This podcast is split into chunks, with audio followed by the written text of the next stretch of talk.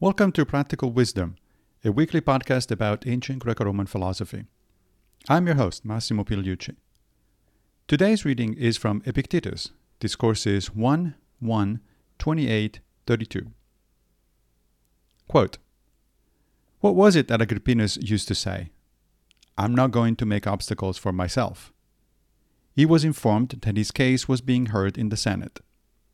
That's as it may be, but it's the fifth hour now this was when it was his custom to exercise and take a cold bath. So let's go and exercise. Afterward, someone came up to him and said, You've been condemned. To exile, says he, or death?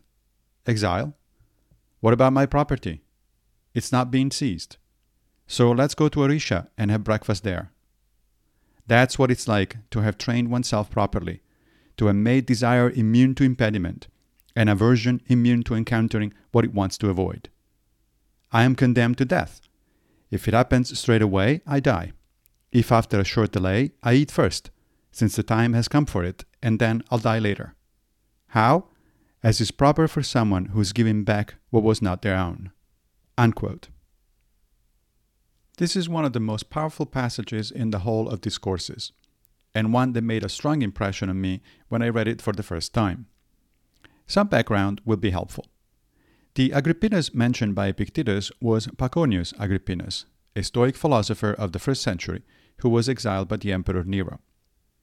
He was a member of what nowadays we refer to as the Stoic opposition, a group of Stoic senators and philosophers who opposed, at the risk of their lives, the tyrannies of Nero, Vespasian, and Domitian. Several of them were condemned to death, others to exile. Both Epictetus and Marcus Aurelius speak with admiration of members of the Stoic opposition. The first part of today's quote recounts an episode concerning Agrippinus. He was told by someone that the Senate, presumably on the order of Nero, was debating his fate in the matter of a possible charge of treason for having conspired against the emperor. Agrippinus's response may seem flippant by today's standards, but it actually shows both courage and equanimity.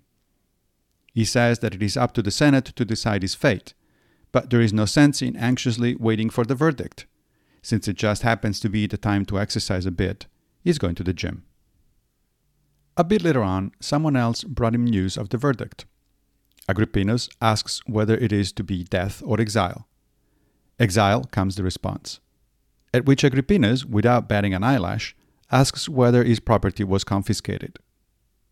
When he is told that it wasn't, he invites his friends to join him for breakfast in his villa in Aricia, a town in the Alban Hills southeast of Rome. This may seem like a bizarre reaction. I mean, the guy has almost lost his life, he's disgraced and sent into exile, but he thinks of having breakfast in good company? And yet Epictetus tells us that that's exactly how a good Stoic reacts to external circumstances, without desperation and with equanimity. The Stoic attitude here is the result of proper training, which makes one immune to challenges and not averse to setbacks. Epictetus concludes by saying that should he be condemned to death and the sentence to be carried out immediately, then he will die. If not, he too will eat first, because the time for lunch has come before the time of the execution. And when he will die, he will do it as someone who is conscious that life is not his own. It was given to him by the universe and the universe is about to take it back. Thank you for listening to Practical Wisdom. We will return next week, fate permitting.